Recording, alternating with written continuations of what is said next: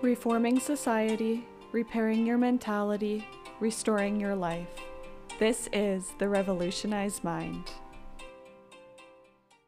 Thank you for tuning in to episode 14 of The Revolutionized Mind. I used to be very skeptical of spirituality and mindfulness stuff just because I didn't understand it. I wasn't patient enough to try any of it. And I just didn't want to be associated with it because there was this negative connotation attached to it that I was like, huh, fuck no, I'm not some spiritual guru. And I mean, this is very stereotypical and judgmental, but when I think of spirituality and meditation, I immediately picture a Buddhist sitting on a mat outside, legs crossed, hands in that little circle position, whatever that's called. I'm sorry, I know there's a name for it but something that I'm coming to understand and that is incredibly emphasized by today's guest is that spirituality is individual and how one person practices mindfulness or meditation or any other spiritual practice for that matter does not have to look like another person's. And that's because what feels good for one person might not feel good for another. And we all have these unique experiences in life that have to be dealt with differently or addressed differently and they all impact us in different ways. So, first things first, it's not going to look the same. And another thing that I find super interesting are those fundamental beliefs that we introduced back in episode 5 with Summer. And I think today's episode does a really great job of emphasizing those beliefs and demonstrating how they can be applied to our lives, to real life situations. And I think those perspectives and this understanding of what spirituality can really bring us, if you're open enough to it, is a pretty interesting conversation to have, not only with other people, but with yourself.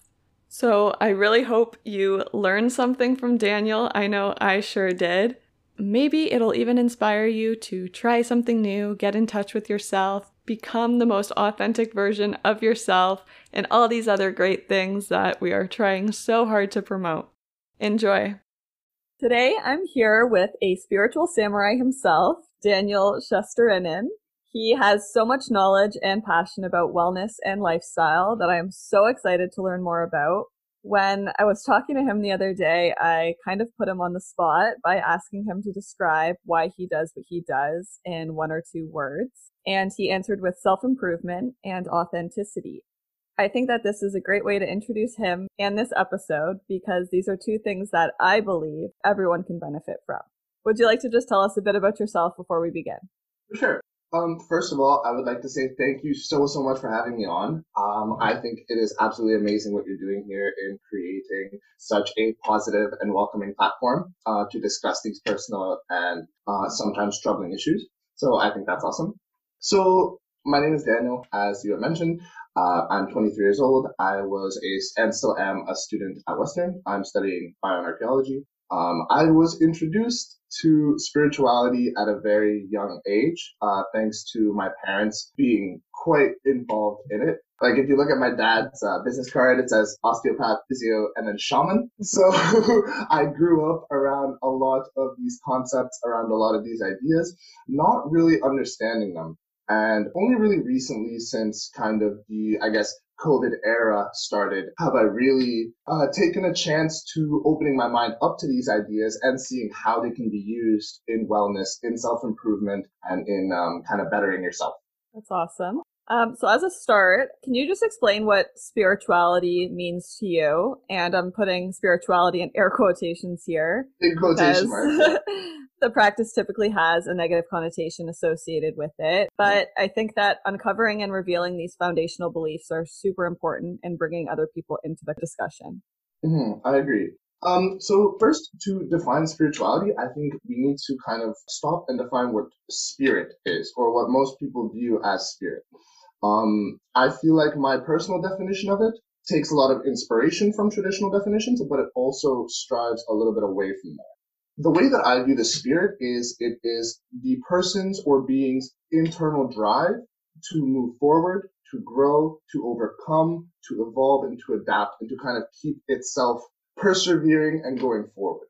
Whether you perceive that in the form of a soul, in the form of a spirit, in the form of energy passing from one state to another, in the form of just a collection of conscious experience and ideas, that core driving force still exists. And so that is what I believe is the spirit. So spirituality then is the set of beliefs and ideas which allow people to understand their spirit, grow their spirit, and ensure overall wellness by focusing on how the spirit interacts with the body and interacts with the mind, as well as spirituality was used by many cultures as their sort of system of frameworks to understand the world, to understand themselves within the world, to understand how they can relate to it and how they can understand it. Awesome. You kind of touched on it there at the end, but just regarding the historical and cultural beliefs, um, how has spirituality been typically practiced, and maybe why or where have these misconceptions come from? Um, so a lot of these misconceptions, I think, come just with the fact that a lot of these ideas are very old. They've been written down in a lot of different languages, in a lot of different texts, and a lot of different styles by a lot of different people throughout the ages. So obviously, I think people will take the foundational, fundamental idea behind the concept and they will layer on their own interpretations and their own understandings, which I think is very good because it makes the idea more adaptable to the individual, but it can also over time skew the ideas. So, for example, start at a very common idea within spirituality, which is kind of the understanding of being, of energy, of identity, and of the self.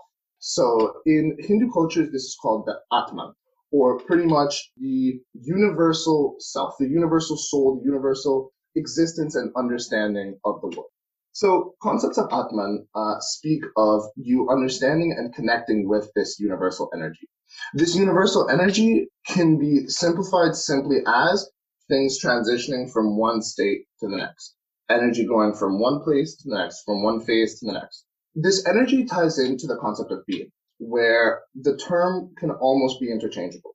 So as the mind goes about its day throughout our interactions with the world, we have various ideas. We have various ideas about ourselves. We have various ideas about the interactions we're going to have. We have various ideas and perspectives that we are attached to that kind of guide our way through our interactions with the world. What this concept of being and connecting to being kind of entails is removing that attachment and removing those ideas of I am this, I am that, I am X, Y, Z.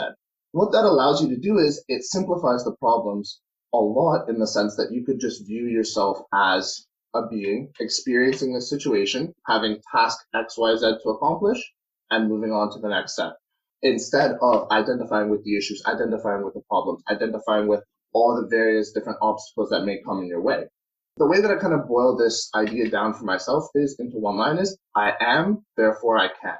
So if you're acting out of a place of being and out of a place of being identified with yourself and with that energetic flow, and not the obstacles and the labels and the ideas that come up to block it, it becomes a lot easier to accomplish those tasks. Uh, another cultural framework that I really enjoy studying and I really enjoy getting some beneficial ideas from are the Toltec cultures and the Toltec beliefs on spirituality and identity.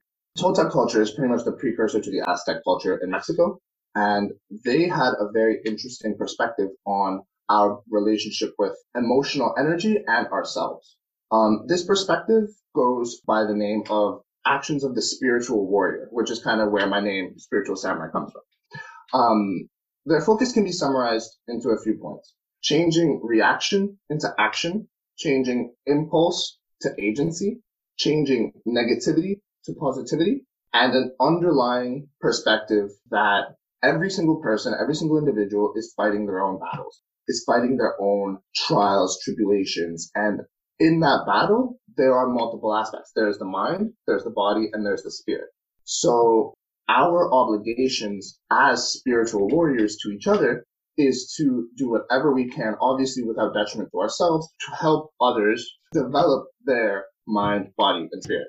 So that is kind of, that was one of the ideas that really kickstarted my journey into spirituality because of the benefits that I saw in having these perspectives of kind of I don't want to relate it to toxic positivity because it's it's not just saying, oh, you have to be positive and no negative energy, just good vibes and all that. It's not like that at all. It's realistically accepting that people have their struggles And the world is a much better place if we do everything in our power to keep our heads up, stay positive, and work through and help each other through those struggles.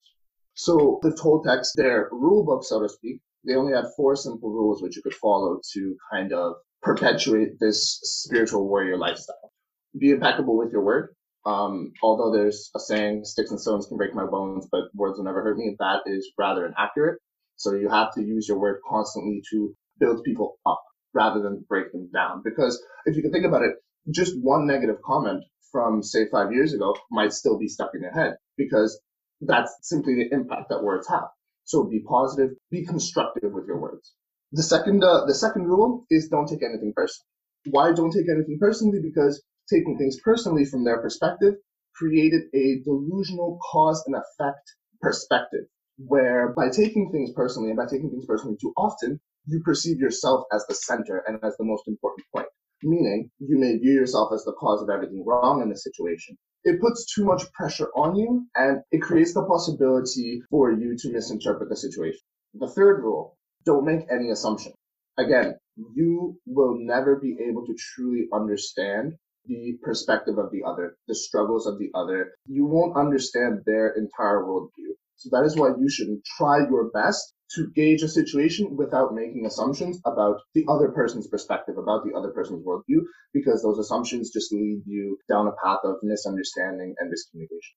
And finally, the rule that I like the absolute most is to do your best and to push everyone else to do their best under the understanding that your best is always changing because of the fact that life circumstances happen. X, Y, Z can happen. Um, you can slip and hurt your ankle. You're obviously not going to be functioning at your best 100%. But if you have a concept that you always push yourself to do your best, regardless what that adjustment may be, then obviously there's no there's no self-condemnation or self-destruction in thoughts of I didn't do enough or you know it's it's it's accepting that there are times that you can't do as much, right? And that's okay because there are also times that you can do a lot more. So yeah, that's the the Toltec side I think that was really interesting, and especially how you're like relating that back to typical everyday stuff. Mm. I hmm. think it's especially important for COVID right now, like accepting the things that we can't control, especially at the beginning of it all when we didn't really know what was going on or what to do. Oh. I think a lot of us kind of took it personally for God knows what yeah. reason. Yeah, but... the world kind of just got put on pause, right? Mm-hmm. Yeah but yeah, understanding that we can't control everything and sometimes we just have to make adjustments in order to live our best lives, whatever that means for mm-hmm. us. Mm-hmm. I agree. I agree. And there's no shame in making those adjustments. There's no need to try to headbutt your way through a closed door when there's an open one, you know, right beside it. So, yeah. Sometimes you just have to look a little bit harder to yeah, exactly. get to that light or whatever so, door you're looking for. Mm-hmm. Sometimes you got to look in the places you least want to look. Absolutely.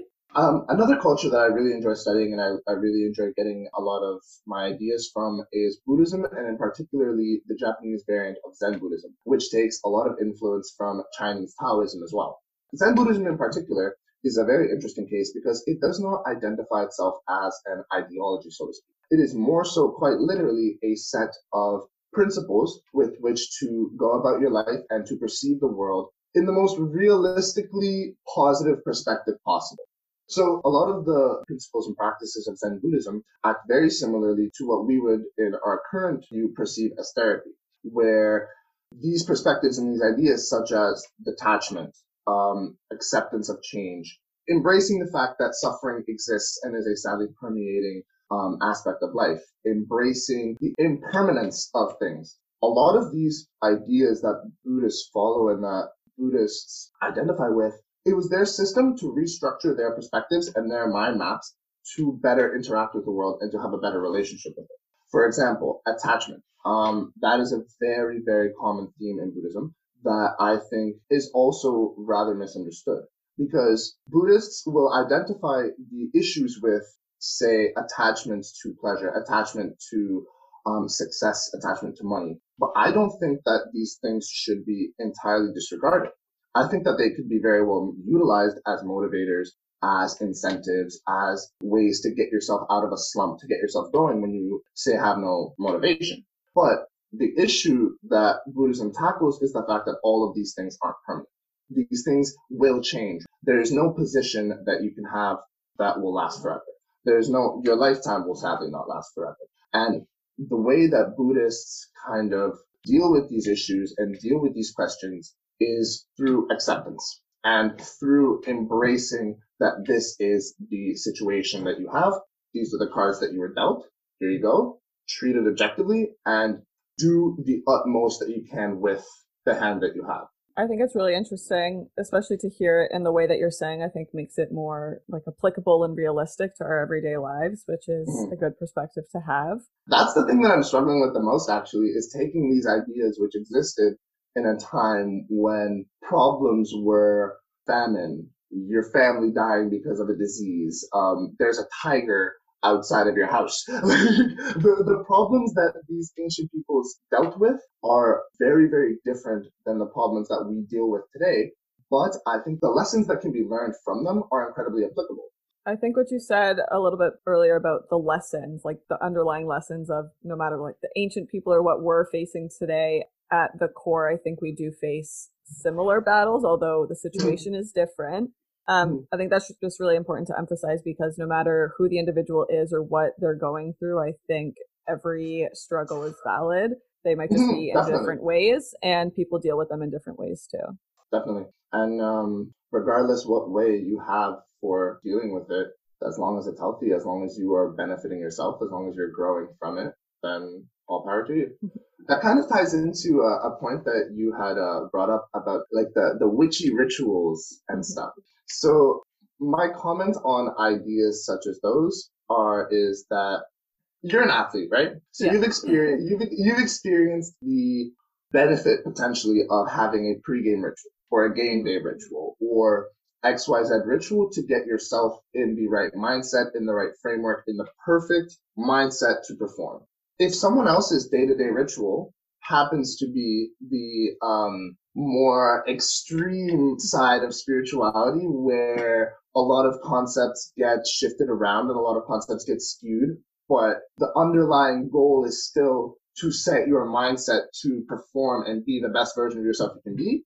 Who am I to question the ritual? If it's the if it's their ritual, if it's the ritual that works for them and it gets them going, it gets them started on their day, go for it. So that's why as much as there is a lot of quote unquote mumbo jumbo in spirituality, doesn't really matter because as long as the effect is there and as long as it works and as long as the, the benefit is gained by the individual, then why question what they're doing?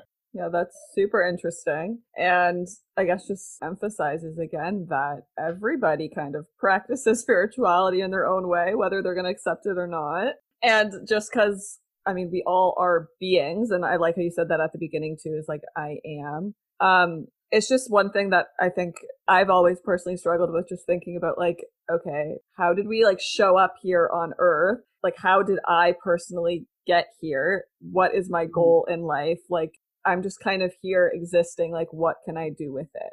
My answer to that question would be to learn and experience as much as you possibly can while you have the opportunity of occupying this state. So as I mentioned earlier, we're all just energy kind of transferring from one place to another, to one form to another. Right now, we are in the form of a human being. We are in the form of a creature that has a mind that is potentially a little too developed for our own good. so we ask a lot of questions and we and we create a lot of problems and we scare ourselves so so so much because we think so much. If you accept those thoughts as they are, but focus on acting out of your most authentic self, your most authentic or your most authentic being, then that kind of gets rid of a lot of those problems and you are free to experience, experience being a human being, as odd as that may sound, experience all of the, all of the little intricacies, the good, the bad. And I love that about this is the fact that it's never, it's never just, uh, like daisies and flowers and sunshine.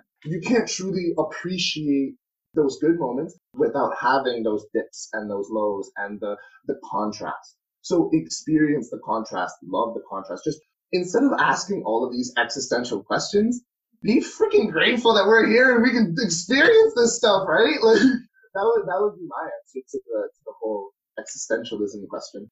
That is a great answer. I think that was awesome. Very insightful. So, kind of moving forward a bit, you had mentioned that you wanted to demystify meditation. Can you expand on that? Yes, I think that meditation is in particular a spiritual practice and a spiritual idea that has a lot of misinformation surrounding it. Because a lot of people don't know why they're doing it. They don't know what they're going to get out of it. And most people don't even know how to do it. Um, so I'd like to start by asking you, what do you think enlightenment is?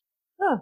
I would say just reaching your own true potential, whatever that means yes. to you. That is an awesome, yes, that's an awesome, awesome, awesome answer. I'm happy that you didn't go with the whole, I'll open my third eye and then meditate and no. see everything. No, it's, it's, it's very different. And it's not even um, something like eternal happiness. It is literally, if I can, if I can read some of the jot notes that I have without. Absolutely, yeah. Okay, so enlightenment is awareness, control of perception, identification with your most authentic self, ability to notice thought patterns, reactions, perspectives, ideas, and choosing which of those you would like to believe and which of those you would like to alter.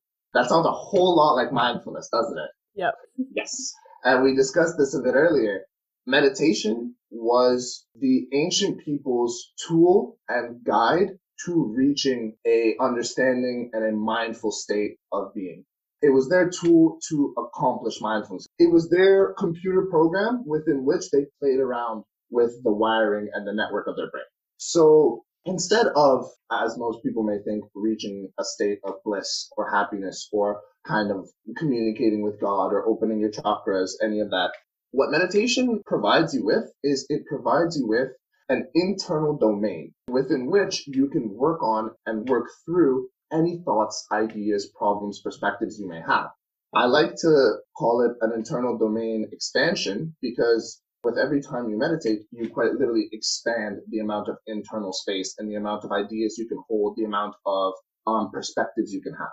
And so various meditative practices would be kind of channels or guides for people to enter into this flow state, into this mental space of clarity and as I, as I like to describe it as a, a blank slate or a whiteboard where you kind of have full control to play around with ideas, work through ideas, and you make your own internal safe space within which you can do whatever you want. That's very interesting. Especially the blank slate thing. I think that gives me personally like a visual of I mean, mm-hmm. I know we talked about this, the whole sitting down and meditating thing, mm-hmm. but that's just what I picture is this individual sitting down internally, um. yeah, creating their little whiteboard to work through. Mm-hmm. Um, so yeah, going off that traditional thing, I know mm-hmm. I had mentioned that I personally suck at meditation because I cannot sit still and focus on my thoughts. But you had mentioned to me that meditation does not need to be practiced that way. Yes. So if you want to describe that a little more and just maybe explain some ways that non-traditional meditation can be practiced so I mm-hmm. and others can try it out. and see fellas, I get you. I um I actually completely agree with that perspective. I can't sit still. I always need to be moving around, always need to be fidgeting. So that was a challenge that I really encountered um when I started meditating. But the biggest thing to realize is meditation is a very unique practice. It's a very individual practice. And although there may be these traditional guidelines and ways of going about meditation, that by no means means that they're the only way. The, the biggest thing that you need to do is find those underlying principles. So a majority of meditative practices will utilize the five senses. The very first point, sitting still. You do not have to sit still at all. You, the whole point of the body posture and body position is to create a set of physical stimuli in your body for your mind to be occupied. So you're meditating. You're, so we'll start with just the sitting example. You're meditating. You're sitting. You're touching your palms together, your fingers together. You are focusing intensely with all aspects of your mind on the different sensations that you're feeling. That does not have to be sitting down. If you feel like doing that body connection and sensing the different physical feelings that you're experiencing, you can do that while running. You can do that while biking. You can do that while stretching, while doing yoga.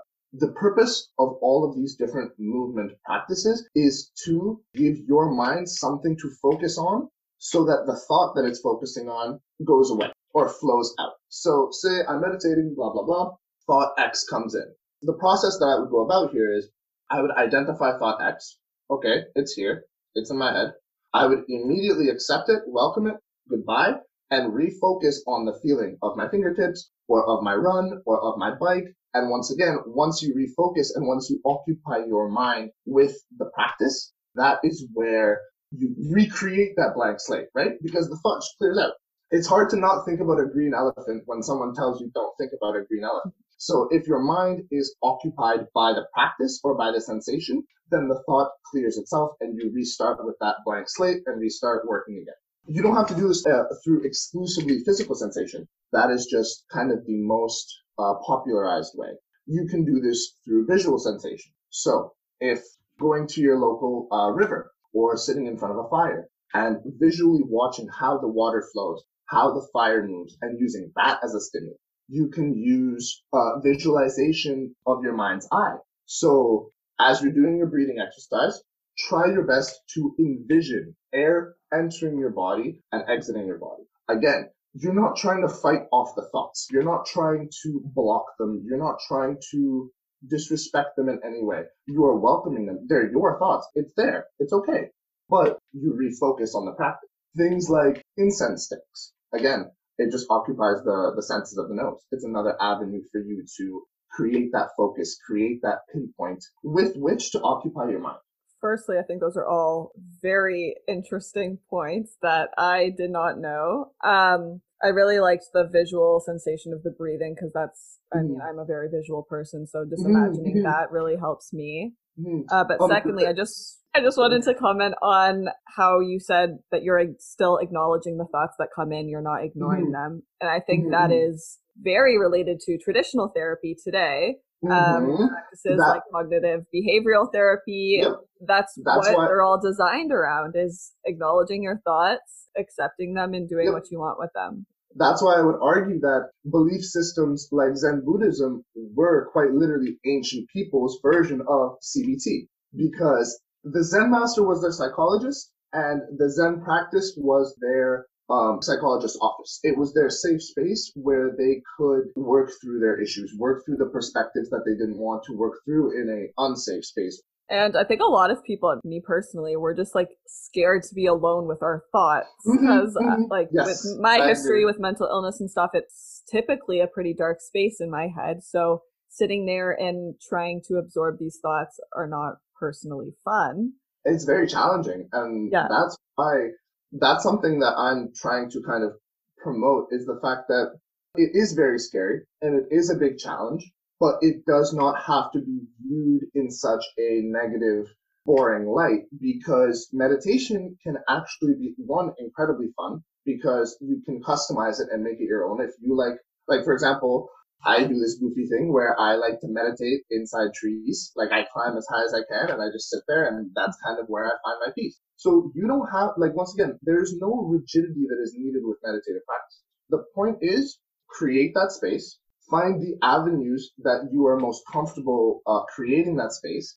And then afterwards, what you do with that space is totally up to you you can use affirmations to kind of rewrite the dialogue your mind has, reprogram the story your mind has. You can work through scenarios. If, say, you are anxious about event X, you can do some personal exposure therapy in your meditative space. You can work on your homework in your meditative space. The point is, is it's quite literally your domain in which you be and do whatever you want putting you on the spot here again. I know you had mentioned that you also enjoy biking for long periods mm-hmm. of time and meditate mm-hmm. while you do that. Yes. How, what does that kind of look like? Um, pretty much, I go on my bike ride, and the goal obviously is the bike ride and to try to get the physical exercise, but at the same time, it is my favorite physical stimulus because it provides me with a lot of different things to focus on. I have to obviously pay attention to the road. I have to pay attention to my body. And so I can channel my focus and that pinpoint for occupying your mind. I can channel it onto my surroundings. Oh, there's a pretty tree. I want to, I want to clear my head. Boom. Oh, there's, I want to focus on my breathing right now. Oh, I want to focus on my body right now. Oh, I want to take a stop and sit by a river over here and um, kind of process some of these thoughts in a calmer environment, right? So it doesn't have to be biking. It could be running. It could be whatever, whatever activity you like. But it's just these are the stimuli that I find that I am able to grasp onto the easiest, if that makes sense. And this is a bit of a personal question, but are you typically listening to music while you do this or nothing or like depends. It, it depends. Yeah. Um, if the focus is more so the exercise, then I'm listening to music. If the focus is more so meditation, then I just sit with my thoughts. Say I'm on my bike ride and I start thinking through a potentially traumatic experience, right? Hypothetically, I started thinking through something that happened.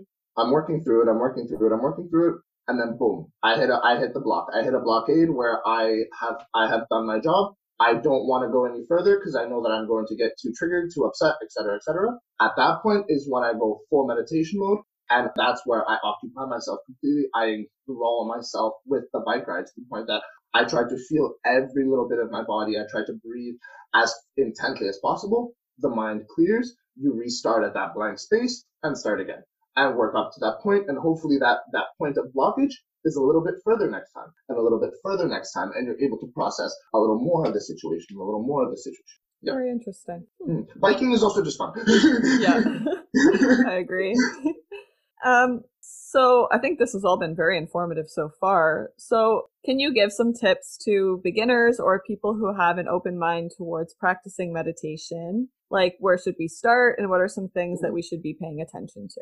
The very first thing I would say is pay attention.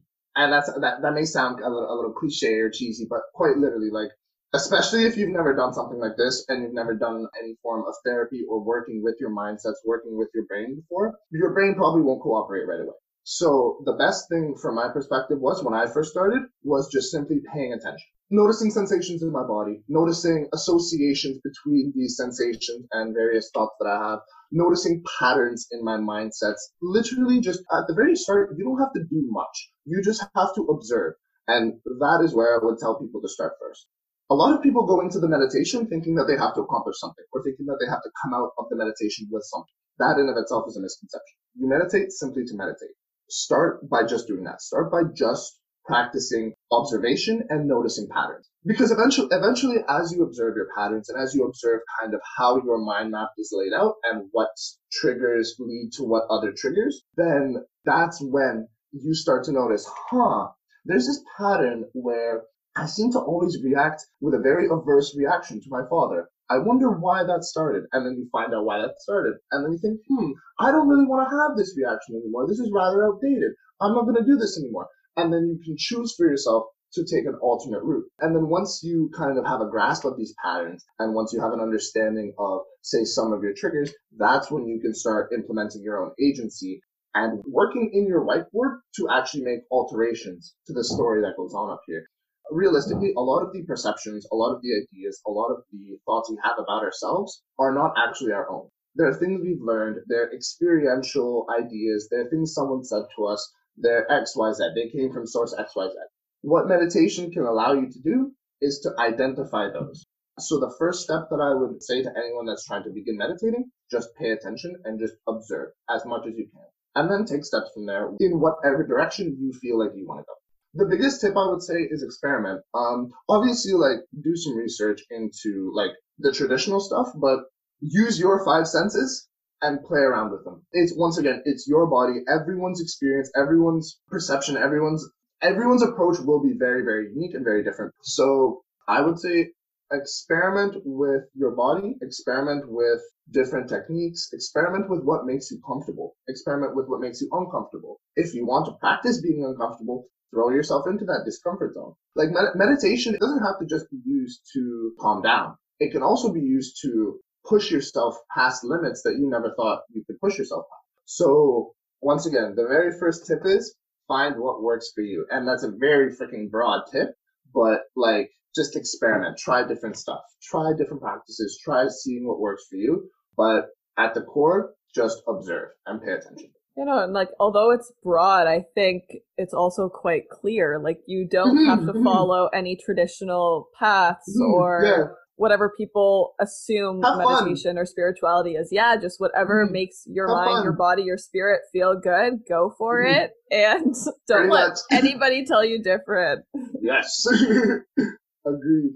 Um, so I know we've talked a lot about meditation, but besides that, how else would you describe or how else do you practice your spirituality? Um, I have two points for this question. Uh, the first point is understanding the importance of connection with nature.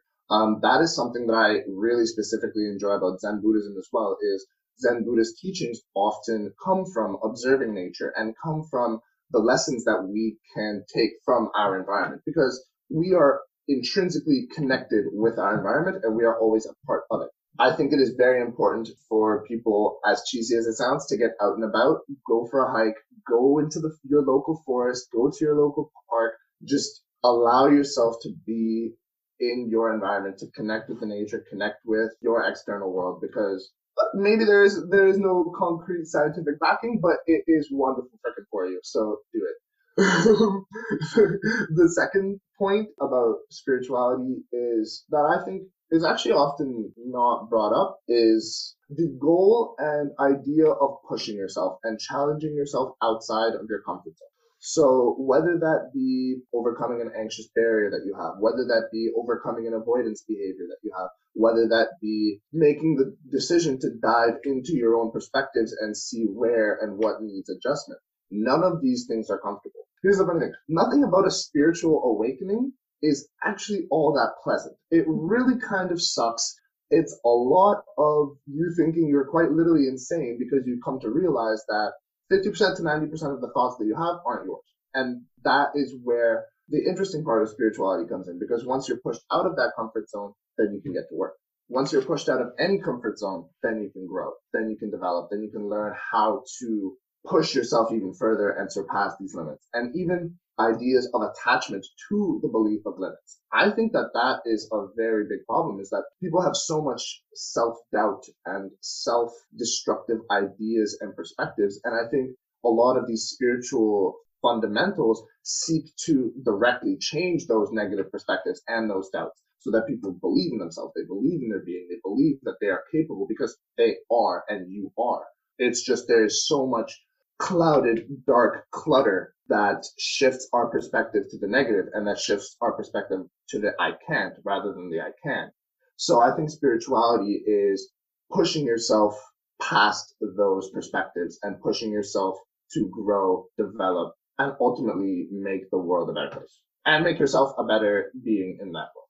That is a really great answer and kind of a transition into the next question because I think I wanted to also talk about like spirituality at the core. What is it really trying to change or how can we truly, truly benefit from it? And I think that's around our mindsets and perspectives. So your Instagram handle is at conscious realms. Can mm-hmm. you just give some insight towards what this means and maybe talk about some of what you personally think are the most important themes out of what you have on your pictures and captions? Um, the idea behind conscious realms came from my personal struggles with authenticity, um, and with understanding authenticity, and most importantly, with making the decision to remove the various masks that I would wear in social situations around friends, etc., etc., and to accept myself. The way that I like to view people is as individual conscious realm. We are each our own individual universe, our own galaxy, our own amalgamation of ideas, perspectives, troubles, attributes, positive and negative. We are all, as I call conscious realms. We're just beings of consciousness. And I love understanding the interactions of these conscious realms with themselves and with others with the uh, trigger words that I use in my posts a lot, I uh, why I started doing that is because I don't want to force feed people in, information. Kind of similar to like how you're, you're writing a multiple choice test, right? And you're reading the, the question, you read a word, and boom, the answer just pops in your head. Oh, I know what this is about. So I kind of wanted to use that concept with my posts where it's just one trigger word and I have an image going with it, and I would like the people to create their own interpretation of it and their own ideas because spirituality is unique and it's individual. And each individual conscious realm will take their own message from the image, the word, the picture. Uh, a lot of the themes that I try to present are themes of growth and overcoming your limits, being better than you were yesterday, finding ways to develop yourself I didn't know that that's why you did it. Actually, how you had the oh. trigger word and then the picture. That way, oh. we can like form our own. Yeah, I guess, which is super interesting. Mm-hmm. Uh, but just one that you had with the trigger word being rise, and it was a sunrise. Yes, um, yes, yes. And I remember when I first saw that, I had thought about that when I saw the picture. I like formed this perspective on my own, and then I proceeded to read your caption, whatever. And it was just interesting the way that like my brain made those connections. So that's really mm-hmm. cool that you said that. Thank you. Um, a big part of the the Instagram also came in the form of me practicing authentic expression authenticity is a big focus point for most of the stuff that I'm doing because I came to realize that most of my life I wore masks and I completely would hide my actual authentic self in order to protect it, in order to, I don't know. I don't know what it is. So sorry if I was an anxious mess on this podcast. no, not at all. I think you've come such a long way with your Instagram and your TikTok and the message you're so trying to spread, well. which is why I wanted to have. Thank you which is why I wanted to have you on to spread these messages that you are trying to put out there because I think they're super important. Um, if I could give one last point on the on the Instagram, kind of the mm-hmm. whole main idea behind it is the phrase "create your reality." That is because I believe that our world is created through our perceptions. It's created through the stimulus that we receive and how it's processed. So if you can't control the stimulus that you receive, you have to control how it is processed. And that's where the internal dynamic of the conscious realm comes in. I would like to fully get my conscious realm in a position where I'm interacting with the world and I'm living my ideal lifestyle. I think that is everyone's goal for their internal conscious realm. And then the next step is how my conscious realm interacts with everyone else's conscious realm. And that's the next step of this whole life so you did kind of touch on the authenticity stuff, but mm-hmm. how have you personally benefited from meditation, other wellness activities, and any perspective changes that these practices have given you? Mm-hmm. Um, well, first of all, a year ago, I would not be able to do this, period. Second of all, a year ago, I was a neurotic ball of just negative perspectives, very self-destructive, a lot of unsettled negativity and a lot of unsettled negativity coming from a source that I did not understand. I was constantly looking for the external source of it. I was constantly trying to fix things on the outside. But I came to realize that through meditation and through working through these practices and through kind of understanding these thought of these ideas, I learned that the focus point on where adjustment needs to happen is not external. It is internal and it is in this meditative internal domain that I find myself able to work on these internal issues best because it is my safe space. It is where I like that's kind of the purpose of why I started meditation was to find a way to create this space, safe space where I could work on these issues. So in terms of restructuring my mindset, in terms of changing my perspectives to the better, in terms of freeing myself from the Mount Everest of limitations that I had created for myself has been the biggest benefit of meditation because it gave me a platform within which I could mold and shape and change and work through all of those negative self-destructive perspectives. And that's not to say that they just and they disappear. It, it, would be lovely if it was that simple, but sadly it is like most things a very long process and you have to love the process as well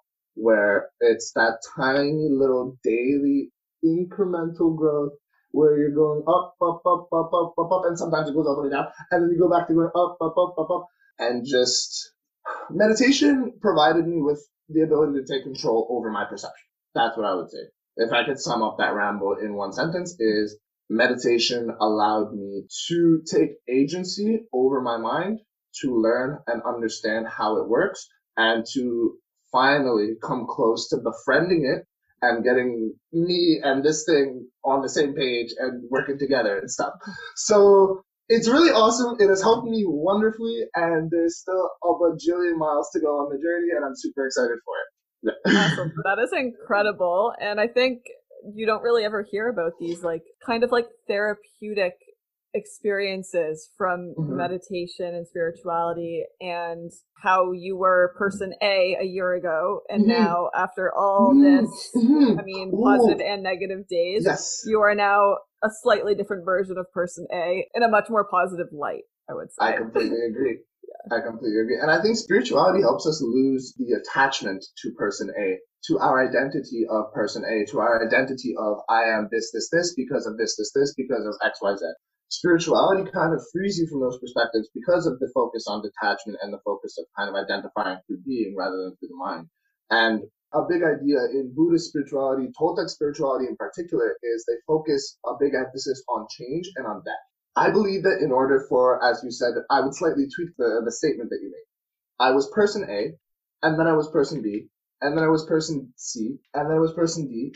And with each of these incremental shifts and changes and new versions of myself, how that occurs, how that shift happens is you have to let go of something. You have to let go of version A, of the attachments of version A, of the perspectives of version A. You have to free yourself, figuratively kill the thing, kill version A, and start anew. Similar to the blank slate idea. If your thought spiral is going too far, just clear it, start a blank slate. Same thing here. It's not that you're starting a blank slate. You've grown and you've evolved and you're on a new level. You're on a different tier, so to speak.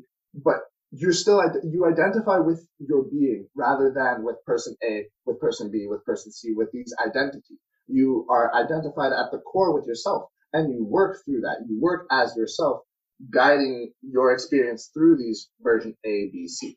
Wow, I'm like learning so much. I'm so happy. Yo, I'm so happy to hear that. I'm I'm very happy that I could uh, share some interesting ideas and stuff. You definitely have. So, what is one of the most important lessons, I guess, that you've learned along your spiritual journey? Be authentic. Be yourself. Stop trying to fit in. Stop trying to please other people. Stop trying to be a part of a group personal identity, group identity, all of these things are very, very, very important for the psyche, for your well-being, etc., etc. I'm not saying cut off your friends, be a loner, go live in the mountains. No, I'm saying try your best to, in every situation, act out of your most honest, most authentic self. And I'm still learning how to define that. I'm still in the process of understanding what that means entirely. But I think it means to free yourself from the limitations that you have set for yourself, to embrace yourself and accept yourself entirely, because that's the only way that you can make alteration or change, and to love yourself from start to freaking finish. Like, that's another concept that I'm still trying to figure out. This whole idea of self love. And it's interesting, but it is an absolute foundational core that has to be there. Be authentic, be yourself, love the living heck out of yourself, and try to experience as much as you possibly can. Amazing. And I know you also wanted to talk about like starting your day strong. Oh yes, yes, yes. I really like that idea. I really like um you bring this concept up a lot where it's starting your day by say making your bed or starting your day and building that momentum from action X Y Z. What, what, some people may have a different habit. Some people like to like I like to start my day right away with a cup of water and like a walk and a meditation. Right. Regardless, if if the very first thing that you do in your day is you take agency for yourself, you set a task, you kill it, and you move on to the next thing, then you're already broken that inertia. You've already broken that extra weight and gravitational pull that's holding you down because you're just starting fresh. You're starting at a blank slate. So do that little task. And then you've done that little task. So you already have a little bit of a mental boost. You're already feeling good. You're feeling ready. And then you do the next task. And then you do the next task for me personally, I find that just physical action and just um, task accomplishment, it's a start, it's a good step, but it's not enough. So that is why I like to personally start my day with affirmations. Say you're in your blank slate, your mind just keeps writing a story that you just really don't like. Like, I'm gonna mess up thing X. Well, with affirmation practices, what you're able to do is habitually recondition yourself to believing a different story. Not I'm gonna mess up thing X, but I'm gonna absolutely kill it. I'm gonna pass with flying colors. I blah blah blah. I am this. I am that. And when you start your day, whether it be affirmation, meditation, exercise, make your bed, have a good breakfast, when you start your day strong and you start your day with that kick-starting push forward, every other task afterwards becomes so much easier and becomes so much more graspable, tangible because you've got your momentum going, you're killing it, you're you're in a good groove, you're in a good flow. So yeah, I really I really really do enjoy those ideas and I like that you bring them up and promote them and um, present them in a very tangible way rather than not just oh you gotta do something you gotta you gotta go but no like actually like here's the steps you can do this this this this this and you're gonna be feeling a lot better. Yeah i think daily habits are super important and a negative. yeah yeah. Mm-hmm. And a negative mm-hmm. pattern that I usually fall into, like if I have nothing to do that day, I will roll over, wake up, grab my phone, and sit in bed on my phone for way too many hours. Um, yeah. And that's what I was thinking of while you were talking, because I think if you don't grab your phone right away, but instead you get up and you go drink a glass of water or you go mm-hmm. outside, get some fresh air, that can mm-hmm. change the entire course of your day. Pretty, pretty much, yeah. It can change the entire course of your day. It's it takes agency away from your phone and it gives the agency to you where you are taking control. You're, you're saying, no, I have this habit. No, I accept that I have this habit, but I'm changing. Instead, I'm going to do this. And once again, it's not going to happen like this, but slowly over a week, over a couple weeks, over a month, that habit will shift. And through habit, you can, you can change anything about yourself, I think. Yeah, and it's not an easy thing to do. Like, fuck, no. if I have nothing to do that day, I don't want to get out of bed. Like, I'm no. not, neither of us are like, we're not these superhumans who are like, yes, mindset, positivity, everything. Like, no. If I wake there up, there are days that move, like, but... I'm not moving. Yeah. I'm gonna sit there on my mm-hmm. phone, not do yeah. anything. Yep. But I think that just shows that some days you might have to work a little bit harder to push yourself yeah. to create those habits but then again, also, it doesn't have to be an everyday thing. Like, if you need a day off, a day off is fine. it's about finding your personal kind of your own self-care balance where obviously you want to push yourself you want to try to grow and develop but at the same time going back to rule four from the toltecs if you're best at that current moment if there's a lot of life stresses if, if something happened your best will not be 100% your best may be 75 but in that 75 do your best do whatever you can for that day. If whatever you can for that day is simply surviving the day and being in your bed and getting through, that's okay. That's it was one of those days. But then the next day, try to do a little bit more. Try to push yourself a little bit past that existing threshold. Little by little. It's it's always like like you step a little bit forward and a little bit back, and a little bit forward and a little bit back, and and that's very very normal with this stuff. Like for example, like say a week ago, I had a terrible week. I was all over the place. I couldn't get anything done. I, I was a complete like antisocial mess. But this week has started. Monday happened, Tuesday happened, Wednesday happened. The week is going, the momentum is building, and you know, and you pick yourself up. That's what that's what spirituality I think is all about. Life will happen regardless whether you try to control it or not. Spirituality is how you can pick yourself up, change your perspective, brush your shoulders off, and keep going. I think that's an amazing way to wrap this up. Did you have anything else you wanted to add before I like do a conclusion or? If I could um, ask uh, the viewers of this wonderful podcast to support another organization, um, I would love to give a shout out to the Polished Man movement. Uh, their Instagram is at Polished Man. They are an organization which tries to bring awareness for uh, violence against children and kind of try to create programs, funding, and opportunities for children who have experienced this to get the help that they need and to ultimately prevent this from happening in general. So yeah, that's my two cents. Perfect. I'll definitely tag that in the description. Um, thank you, thank you. But yeah, thank you so much for joining me on today's podcast. I personally have learned so much, and it's nice to hear these like new youth perspectives on these old Thank ancient you. beliefs yes. because it makes it so much more applicable to our daily lives mm-hmm. and allows us to do what we want with it like whatever works for us whatever allows us to really become our true most authentic self like you said mm-hmm. yeah i think this is awesome and i think i'm gonna go do some yoga now maybe Woo! maybe try stuff. to incorporate some meditation yeah that's gonna be my night so awesome, thank awesome, you awesome. so so much. Thank you so much for having me on. It was a pleasure to chat. I have learned so much from this experience, and I look forward to hopefully having another episode in the future. Amazing. Thank you. I genuinely learned so much from that conversation. It was really nice to hear those cultural and historical backgrounds to help me personally understand where these practices came from why they were actually started in the first place, and how they've evolved over time. Even if you don't necessarily identify or associate yourself with anything of a spiritual nature, there is something in these beliefs, cores, perspectives, practices that every single individual can take something from. And I know I've said before, meditation is just not for me, no matter how much I've tried. And Daniil's to be mad at me for saying this.